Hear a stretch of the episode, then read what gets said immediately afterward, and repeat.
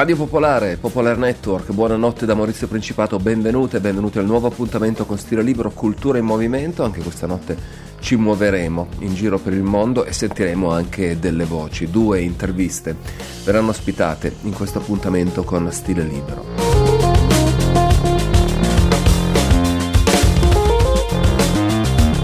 Per quanto riguarda le selezioni musicali, questa sera saremo molto norvegesi. Non so chi di voi ricorda quel ciclo di trasmissioni che condussi nel lontano 2015 che si intitolava Överföring, che era interamente dedicato alla musica scandinava, in particolare alla musica norvegese e c'erano stati gruppi di, di, di, tutti i tipi, di tutti i generi musicali. Ecco, questa sera torniamo a parlare di Norvegia in concomitanza con uscita in edicola, eh, come qualcuno di voi sa già e qualcuno magari no, quindi lo informo di una storia a fumetti che ho scritto io, soggetto e sceneggiatura miei, disegni di Arturo Lozzi, supervisione di Mauro Boselli e Giorgio Giustredi, pubblicata da Sergio Bonelli Editori, la storia si intitola Stav Schirke.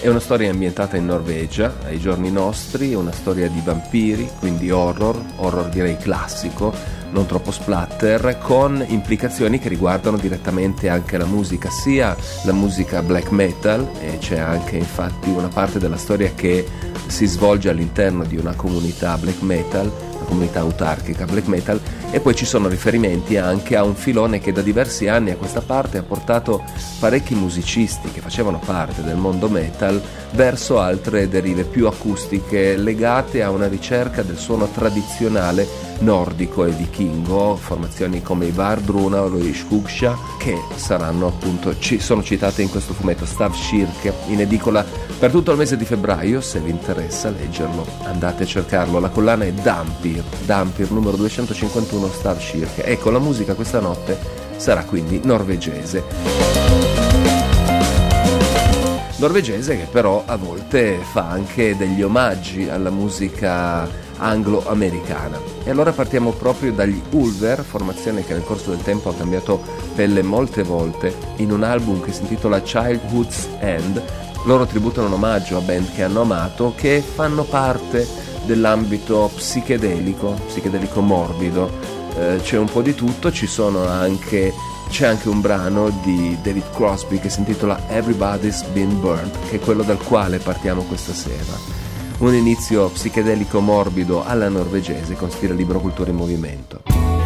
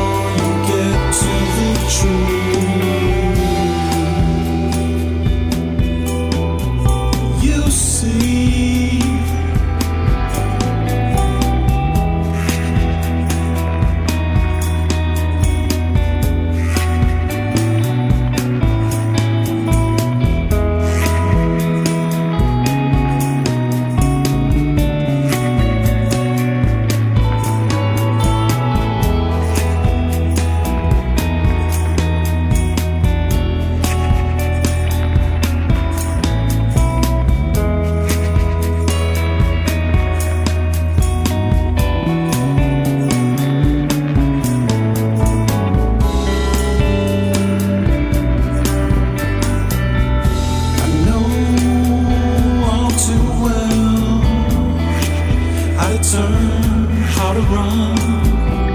how to hide behind a bitter wall of blue. To die inside.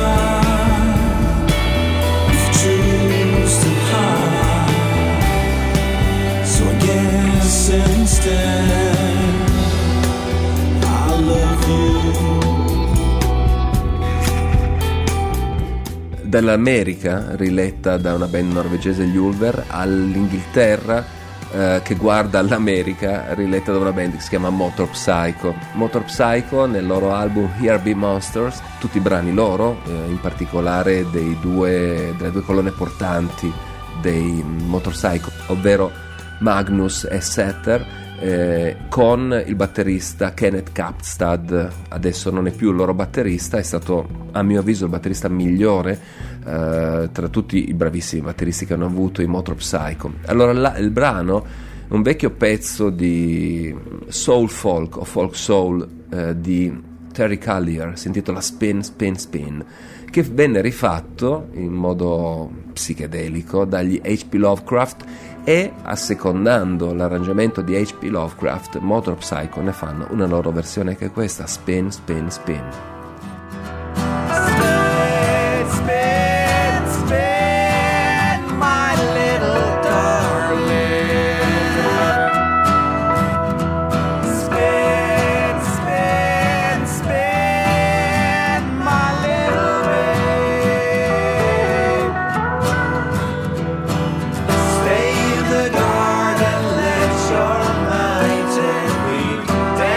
the sunlight, smell the straw.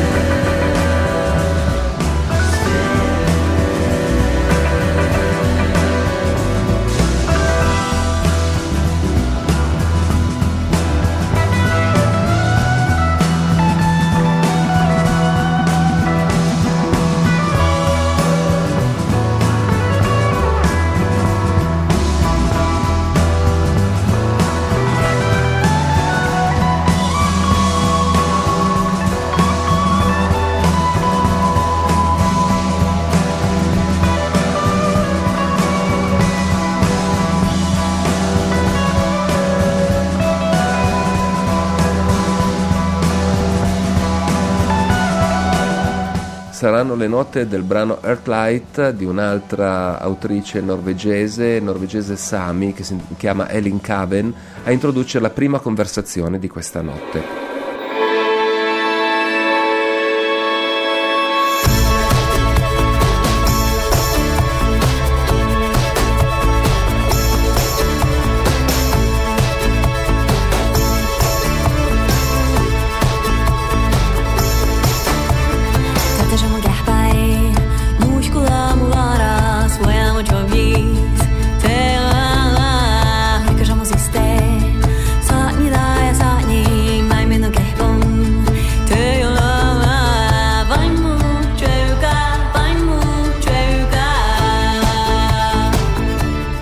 L'ospite è Fabio Licari, giornalista sportivo ma anche grande appassionato di fumetti e eh, responsabile dell'arrivo in edicola di una collana di cui ho parlato diverse volte o che ho anche recensito in più di un'occasione all'interno della mia rubrica dedicata ai graphic novel nel magazine Esteri di Radio Popolare. La collana alla quale faccio, alla quale faccio riferimento è Supereroi Classic, tutta dedicata ai personaggi della Marvel Comics e con Fabio questa notte parliamo di un eh, bel eh, ritorno in grande stile, quello di un personaggio che nacque nel 1968, si chiama Visione.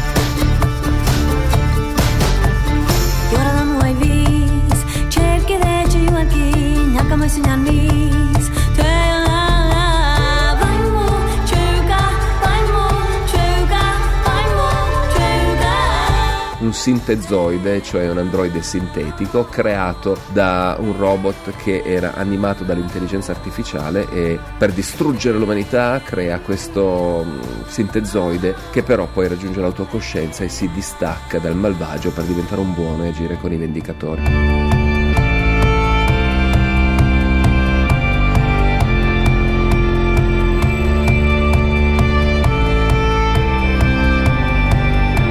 La visione venne creata nel 1968 da Roy Thomas e John Buscema e nel corso del tempo non solo è sopravvissuta alle varie vicissitudini che i personaggi dei fumetti sono costretti a subire, ma ha anche acquistato sempre più rilievo e di recente è diventata protagonista di una serie tv molto apprezzata che è Wanda Vision dove ci sono lui e la sua prima consorte che è appunto Wanda o Wanda, anche lei dei Vendicatori. È uscito di recente, è stato pubblicato di recente in Italia un bel volumone che si intitola Visio- La visione, visioni del futuro, realizzato da autori che hanno immaginato una vita di visione che prova a diventare normale. Gli autori sono Tom King, autore della storia, Gabriel Hernandez Valda e Michael Walsh, autori dei disegni, e Jordi Bellair, autore dei colori la visione, visioni del futuro, vede appunto questo androide sintetico crearsi una famiglia. Crea una moglie, crea due figli e prova a vivere normalmente. E all'interno di questa storia che si sviluppa in diversi episodi, ovviamente ci sono momenti anche di grande drammaticità.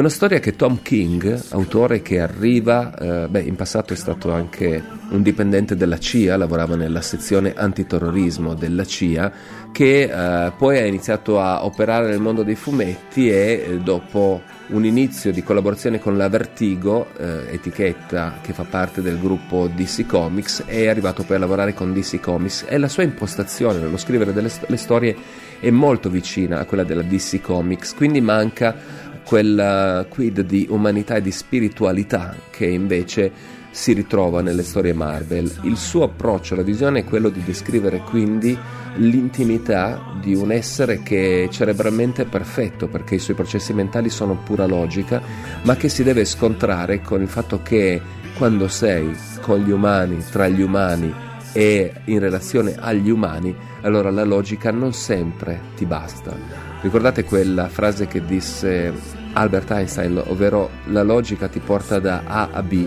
l'immaginazione ti porterà ovunque. Ecco, in queste storie di King, Hernandez Valta, Walsh e Belair, eh, Visione deve incontrare questo aspetto eh, che lui non conosce e che fatica ad assimilare, cioè l'ambiguità umana o l'incapacità di raggiungere la perfezione, che è poi il segreto della bellezza degli umani, l'impossibilità di raggiungere la perfezione. Una storia davvero, davvero interessante, glaciale nel suo essere vicina al modo di sentire di un personaggio come Visione e quindi perfetta per entrare in empatia un'empatia sintetica, un'empatia da androidi con visione la sua famiglia e il mondo che intorno a loro li incontra e con loro si scontra. E di tutto questo ho parlato con Fabio Licari. Sentiamo la conversazione.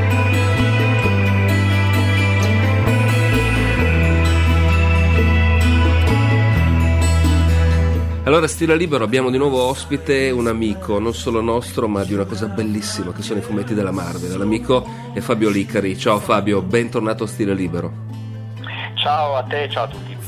Allora, ovviamente Fabio ha una passione, una competenza che si estende al, al di là dei fumetti, ma rimanendo all'interno dei fumetti a molti altri ambiti e a molte altre linee, quindi non solo Marvel, però parliamo del rilancio di un personaggio che debuttò nel lontano 1968 in America e qualche, altro, qualche anno dopo in Italia, un personaggio particolare che è un androide, anzi è un sintezoide, è un sintezoide che al proprio interno possiede sia dei circuiti che ci portano nella cosiddetta golden age del fumetto, l'epoca della prima torcia umana, sia una componente cerebrale che è quella di un supereroe morto che è Wonder Man. Detto questo, a te la parola Fabio Licari.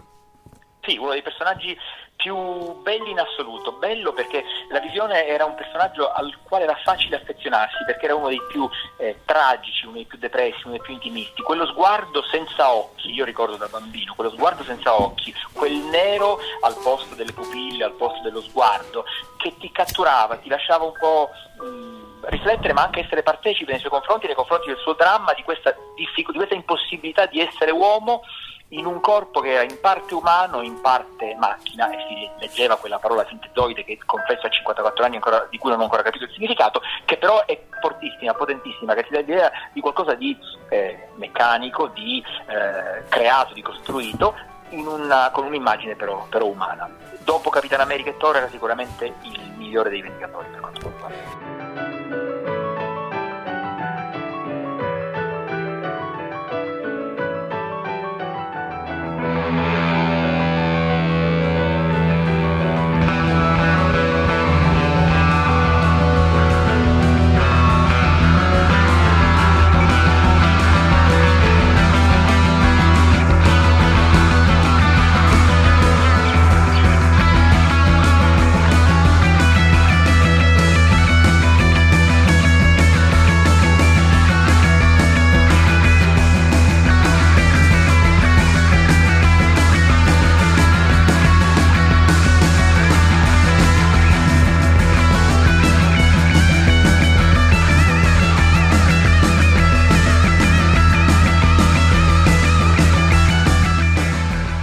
Fabio Licari nella collana Supereroi Classic, una collana che io come tanti altri ci auguriamo duri per sempre, ripeto per sempre. Allora nel numero 103 che oramai sembra appartenere al passato remoto, che era dedicato agli Avengers perché Supereroi Classic mens- eh, settimanalmente è monografica, cioè concentrata su una collana. Ecco, nella collana Avengers arrivava la visione e nel tuo editoriale introduttivo che si intitolava Se un androide può piangere e uno scienziato impazzire, sintetizzavi un po' le origini di questo eroe, ma sarebbe interessante con te Fabio parlare proprio di quel periodo perché fine anni 60, periodo di grandi cambiamenti anche generazionali e quindi di un nuovo modo di concepire l'esistenza e di conseguenza anche di scrivere fumetti. E non è un caso che supereroi come Pantera Nera, come Visione eh, emergano proprio in quel periodo perché si stanno riscrivendo le regole e quindi anche essere supereroe può voler dire qualcosa di diverso. Che cosa ne pensi? Diciamo che la lezione di Stan Lee e Jack Kirby si stava evolvendo in qualcosa di nuovo. Stan Lee e Jack Kirby avevano rivoluzionato il mondo del fumetto, in, in più sensi l'avevano rivoluzionato. Da una parte avevano dato quella umanità, quella fallibilità, quella imperfezione, eh, quella tragicità all'interno di questi personaggi che fino a quel momento erano comunque tutti sul pezzo, salvo rarissime eccezioni, c'era la morte della fidanzata storica di eh, Steve Canyon in, in, scusi, perdonami, la città di Terry in Rates di Milton Keynes, per il resto i personaggi erano monolitici ed er- le storie erano per quanto belle, per quanto disegnate meravigliosamente da artisti quali Hal Foster o Alex Raymond, erano comunque procedurali o comunque standardizzati. Poi arrivano improvvisamente questi personaggi che Lee e Kirby dipingono e descrivono come se fossimo io, tu, eh, altra gente per strada, improvvisamente travolta da questo diciamo improvviso benessere che però era un malessere, ci sono i poteri che diventano una maledizione o una dannazione. Una volta che Lee e Kirby hanno indicato la strada, l'hanno indicata anche agli altri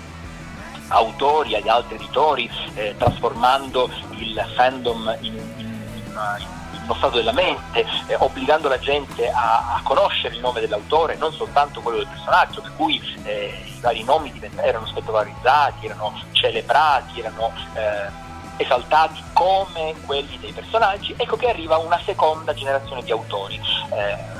Una generazione alla quale il primo dei, dei, dei, dei quali rappresentanti è Roy Thomas. Roy Thomas che all'afflato diciamo, eh, narrativo eh, di Stan Lee aggiunge una cultura di fondo superiore. Eh, Roy Thomas è un professore di, di letteratura, Roy Thomas è un uomo colto, quella cultura che lì per motivi ovvi, essendo nato eh, praticamente all'epoca della Grande Depressione, non poteva avere neanche i. Thomas porta delle nuove sensibilità all'interno di quel fumetto, sfrutta l'umanità dei personaggi ma aggiunge nuove tematiche, spingendo lo stesso lì ad avvicinarsi a queste nuove sensibilità. Ecco perché nascono personaggi come Pantera Nera o come eh, La Visione. Non è che ci sia un progetto vero e proprio dietro, non è che lì è Thomas e adesso parliamo delle minoranze, adesso parliamo dei diseredati. No, però era naturale, era spontaneo in questo loro flusso creativo e narrativo avvicinarsi a situazioni diverse che fossero da, da quelle del semplice uomo bianco, protestante, del WASP, eh, che comunque veniva già demitizzato non so se sono stato troppo chiarissimo no. Anzi anzi ti avrei ascoltato ancora a lungo Fabio Licari. Eh, ovviamente adesso visto che eh, con le serie tv Visione e Banda sono tornati a essere di nuovo personaggi di primo piano anche nell'ambito fumettistico quindi passando dalla collana Supereroi Classic alle ristampe o alle edizioni in volume di Panini Comics con Marvel ci sono un paio di cose volevo, sulle quali volevo, delle quali volevo parlare con te Fabio Licari. Una è Vanda e Visione un volumetto che raccoglie una storia del 2011 di Higgins, Siegel, Perger e Leistin che parla delle, delle, origini della visione, quindi con lo stile pittorico che è stato riscoperto negli anni recenti, per poi andare agli anni 70 con delle storie che vedono invece i gloriosi scrittori della seconda generazione Marvel, quindi uh, Steve Englehart o Jim De Matteis, insieme a disegnatori come Don Eck Busce- e Stal Buscema, che invece raccontano in Marvel Team Up o in Giant Size Avengers delle storie dove Visione è protagonista e lo è anche la sua relazione con Banda. Quello che è interessante, secondo me, è che oltre ad aver letto e essersi divertito a leggere queste storie, è anche interessante vedere come queste storie viaggino parallelamente a un modo di raccontare che si sta evolvendo e sviluppando nella TV e nel cinema, cioè le storie degli anni 70, queste storie che ho citato di Marvel Team Up o Giant Size Avengers, sono vicino a un modello televisivo cinematografico che ha una sua dinamica che oggi può sembrare anche piatta, mentre invece quello delle, delle origini di visione del, del, del, 2011 sono un modello molto più evoluto, in realtà eh, anche nel modo di distribuire la narrazione. È interessante che il fumetto permetta a leggerlo su più livelli, di capire come si è evoluto il modo di fare intrattenimento, ma anche di fare introspezione psicologica, di scavare nei personaggi all'interno di un, tema, di un, di un ambito seriale. Tutti i media sono evoluti. Leggevo l'altro giorno un saggio nel quale si parlava della straordinaria ricchezza della scrittura delle fiction. Noi una volta dicevamo telefilm, oggi si dice telefilm, qualcuno si adombra. In realtà il concetto è questo: si tratta di piccoli film, sempre più lunghi, adesso sono di un'ora, nei quali il montaggio narrativo, la, la, la, la completezza, la complessità e il dialogo sono nettamente superiori a quelli un po' diciamo banali o ingenui che ci eh, tenevano incollati alla tv 30 anni fa. Però è anche vero che io faccio un po' fatica a mh, mm, eh, lo, lo capirai tranquillamente, a, a, respingere il passato. Cioè, è vero che il telefilm di Starzia era banalotto, come è vero che l'avventura del comandante Mark può sembrare un po' infantile rispetto agli standard post Alan Moore e post Grant Morrison. Io quello quello che temo è che una volta indicata la strada da Moore e Morrison, oltre ad aver ucciso i supereroi e averli distrutturati, abbiano un po' ucciso la passione nei confronti dei supereroi, sia da parte di chi li legge, che adesso ha un atteggiamento un po' anche snobistico ai soliti supereroi, sia da parte di chi li scrive, che quasi vuol far rimarcare, non è il caso della visione di cui stiamo parlando, far rimarcare la sua distanza da un mondo che giudica snobisticamente un po' infantile quindi lo racconta ma con una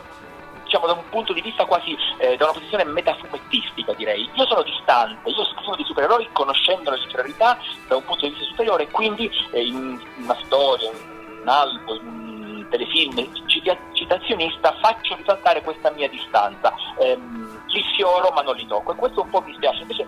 amavo il, fa- amavo il tempo in cui gli autori si sporcavano le mani all'interno di quelle storie. Ecco perché penso che alla fine di tutto, alla fine, la storia fra 50 anni dirà che le origini di visione raccontate da Roy Thomas, la copertina incredibile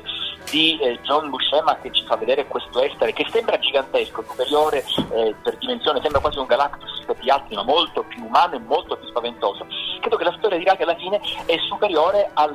al, al alla rivisitazione colta d'artista degli anni eh, 2000, non perché queste non siano belle storie, c'è un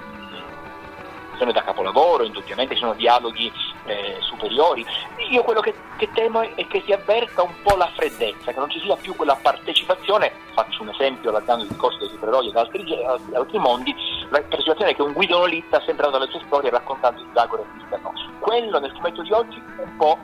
mi manca e spero che, spero,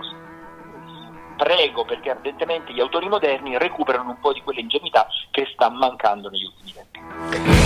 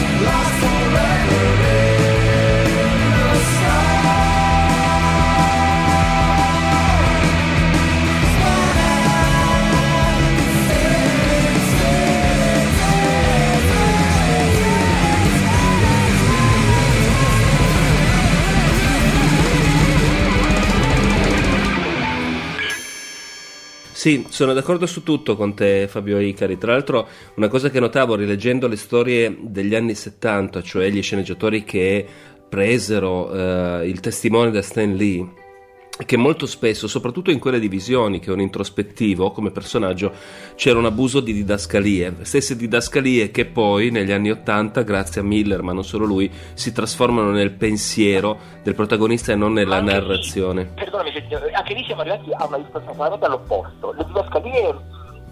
Uh, Stan Lee, Stan Lee aveva uno stile particolare, per cui le didascalie non le soffrivamo perché lui eh, interagiva con il lettore, raccontava, scherzava, ci aveva trasportato in un mondo che era suo, Stan Lee nelle accadie non sarebbe ipotizzabile. Certo, successivamente, non tanto gli England, Conway o i Wynn che hanno eh, raccolto l'eredità e l'hanno modernizzata, dopo successivamente qualche autore ha sicuramente eh, peggiorato eh,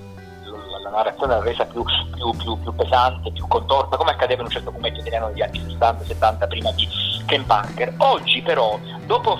la genialità di Frank Miller che ha trasformato il balloon di pensiero in didascalia rendendolo più letterario, oggi è, diventata una scappatoia facile per un autore moderno raccontare, far, raccontare la tua storia attraverso il personaggio. È facile, anche io e te se ci mettiamo davanti a un PC riusciamo a raccontare una storia con come se fossimo eh, Raymond Chandler come se fossimo Michael Lane con il nostro personaggio supereroe che è intimista, noir, pessimista, grim and gritty racconta la sua, la sua, vita. Ok, la prima volta era, era una novità, eh, la seconda era un capolavoro raffinato, la terza andava bene, al 25 anno, al 35 anno di di narrazione non se ne può più. Io oggi ti dico che un, una didascalia narrativa e educativa ogni tanto sarebbe la nuova versione del fumetto e secondo me qualcuno prima o poi ci arriverà, ci penserà, perché eh, il pensiero in didascalia intimista da romanzo noir degli anni 30 e 40 secondo me oggi comincia a essere invecchiato.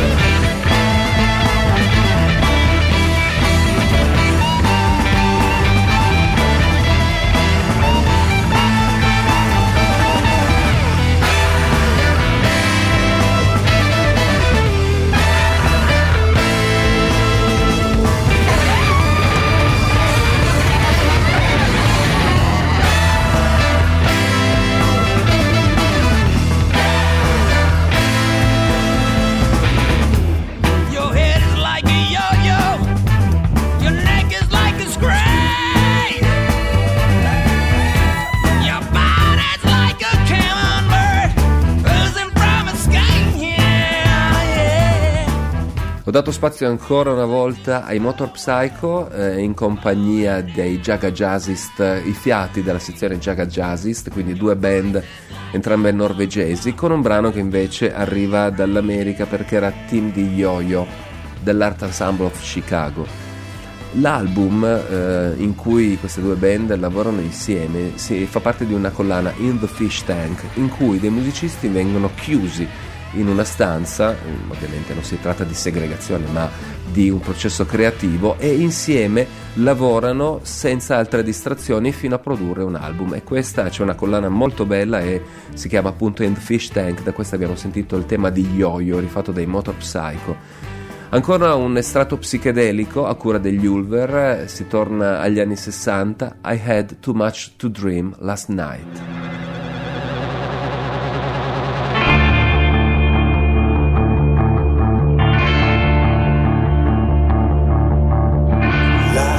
Your shadow fell upon my lonely room. I touched your golden hair and tasted your perfume. Your eyes were filled with love the way they used to be. Your gentle hand reached out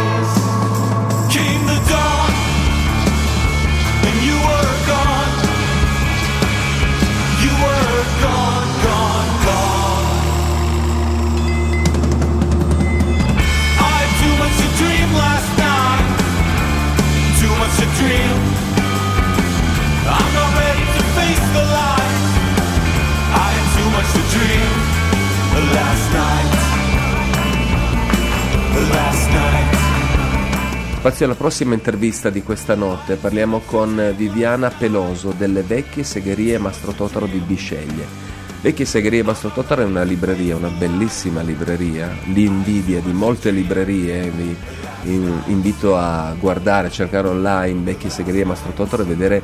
gli spazi in cui questa straordinaria libreria si apre che uh, ha creato un nuovo ciclo di incontri via Facebook, si chiama Le Case di Carta che ha lo scopo di evidenziare il lavoro che si cela dietro l'uscita di un libro. Nel mese di febbraio Casa di Carta è dedicato alla HarperCollins Italia, ci saranno diversi incontri, uno c'è già stato venerdì 5 febbraio, altri due ci saranno l'11 febbraio e il 19 febbraio e tutto questo ce lo racconta Viviana Peloso delle vecchie segherie Mastro Totaro di Bisceglie.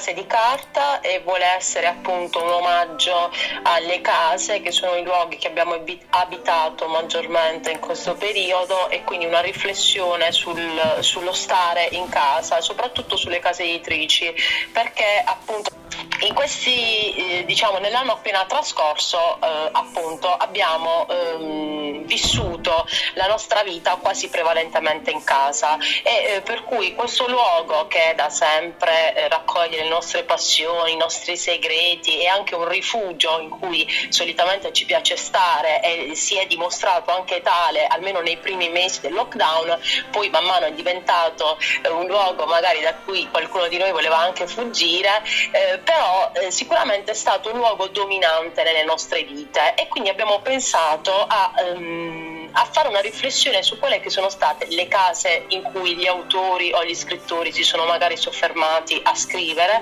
o si sono bloccati perché per mancanza di ispirazione, abbiamo pensato alle case editrici, cioè a quei luoghi in cui nonostante tutto si è continuato ad andare avanti e quindi magari hanno eh, tenuto ehm, cura delle storie già avu- cioè, che già possedevano oppure hanno dovuto magari sollecitare qualche autore per poterne scrivere di nuove o per poter cambiare eh, la trama rispetto ad una cosa che era già stata scritta. Insomma, il grande ruolo di cura, appunto di protezione che hanno avuto in questo eh, anno appena trascorso appunto le case editrici e quindi anche un po' per dar voce alle case editrici visto che di solito poi le, i dialoghi avvengono sempre con chi i libri li scrive senza considerare che poi dietro la scrittura di un libro c'è tanto altro. Un appuntamento di Case di Carta eh, è già stato realizzato venerdì scorso. I prossimi appuntamenti invece che cosa vedono? Chi vedono in, in azione? Allora, Casa di Carta si chiama appunto Dialoghi con, eh, di, con editori e autori, per cui eh, l'editore c'è già stato il 5 febbraio, mentre i prossimi appuntamenti sono l'11 febbraio alle 18.30 con Antonella Lattanzi, presentiamo il libro Questo giorno che incombe, edito appunto dalla casa editrice Harper Collins, che è quella con cui abbiamo dialogato venerdì scorso, e invece il 19 febbraio avremo Maura Gancitano e Andrea Colamedici per la presentazione del libro Prendila con filosofia, sempre della stessa casa editrice. Qual è la reazione dei partecipanti a questi appuntamenti, Viviana? Allora, la reazione dei partecipanti, ma anche degli stessi editori, è stata molto piena di entusiasmo perché um, è una cosa abbastanza inaspettata e ripeto, gli editori sono stati davvero contenti di partecipare a questa iniziativa perché eh, di solito stanno sempre dietro le quinte, per cui um, per loro mettersi in gioco, comunque parlare di quella che è la loro realtà quotidiana, di quella che ha continuato ad essere anche durante il periodo appunto di chiusura totale, per loro è stato un estremo piacere ed è stato piacevole anche per il pubblico che invece non era abituato a, um, a questo tipo di conversazione in cui se vogliamo si possono anche scoprire retroscena o magari eh, vengono fatte anche delle anticipazioni sulle prossime uscite librarie, per cui è senz'altro un argomento eh, curioso. Mm, a me piace particolarmente anche perché dialogando con la casa editrice si dà la dimensione a coloro che ci ascoltano anche del, mh, mm, della complessità dell'oggetto libro. Perché? Perché quella che lavora intorno al libro è proprio una filiera composta da tante persone che eh, ciascuna con il proprio punto di vista e con la propria preparazione, pensiamo per esempio a grafici, traduttori, eh, correttori di bozze, eh, autori e via discorrendo, danno ehm, proprio per i loro contributi, tutti diversi e molteplici, rendono un libro un oggetto complesso, per cui perfetto per la realtà che stiamo vivendo.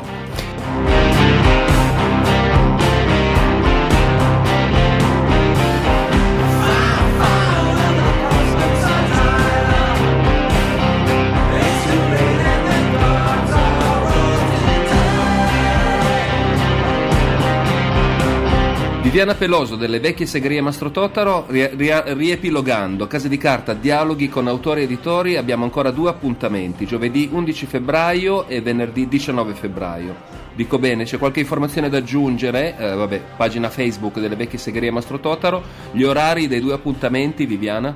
Allora, l'11 febbraio l'appuntamento sarà alle 18.30, mentre il 19 febbraio alle 19.30. Io ricordo a tutti che è ancora disponibile sulla pagina Facebook delle vecchie segherie Mastro Totaro anche la puntata precedente, per mm. cui se qualcuno volesse magari fare un'incursione nella casa editrice HarperCollins, che è una bellissima realtà, potrebbe tranquillamente rivedersi anche quella puntata. Bene, grazie Viviana Peloso, grazie allora buona continuazione. Grazie a te.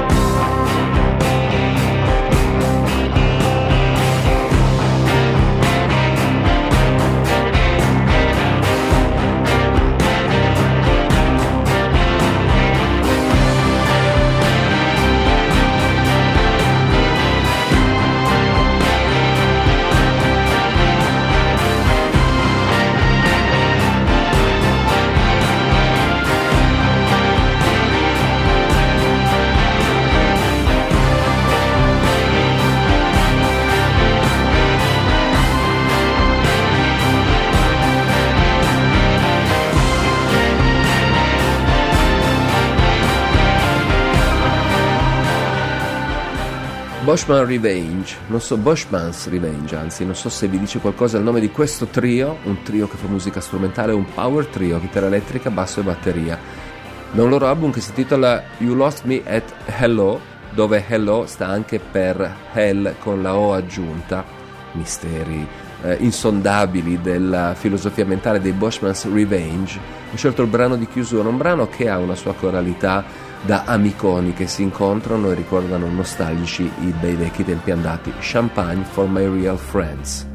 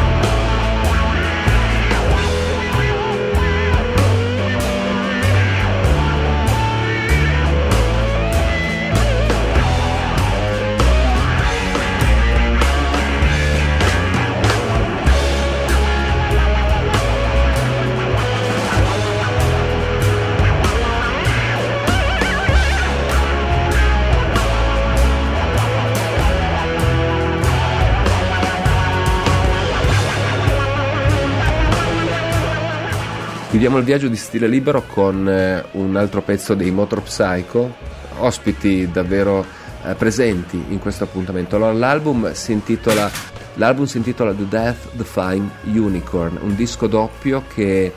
una via di mezzo tra il fantasy e um, il catastrofico per quanto riguarda i testi, un avvicinamento virtuoso al progressive rock con ampie digressioni nel jazz. Infatti ci sono degli ospiti come Ola Kvernberg, la Trondheim Solisten, i solisti di Trondheim, e la Trondheim Jazz Orchestra. Questo perché i Motor sono di Trondheim. Al terzetto, ovvero Magnus Reyer Setter e Kanat Kapstad, si aggiunge Stoll Storlöcken alle tastiere, disco davvero straordinario. Il brano che ho scelto e per il quale ci salutiamo è Through the Veil, ha un bellissimo inizio in cui tutto viene costruito su innesti progressivi, su un fraseggio di base e poi entra l'energia della band, un'energia che ritroverete nel prossimo appuntamento di stile libero tra una settimana, sempre su Radio Popolare, sempre a mezzanotte o alle 00, alle mezzanotte il martedì o alle 00 il mercoledì, che poi è la stessa cosa, oppure nella pagina di Stile Libero nel sito di Radio Pop se volete sentire il podcast. Sentire, risentire ad libitum. Sarà un viaggio, un altro viaggio come quello che abbiamo fatto questa notte tra la Norvegia e l'Italia e quelli che faremo in futuro. Quindi buon viaggio.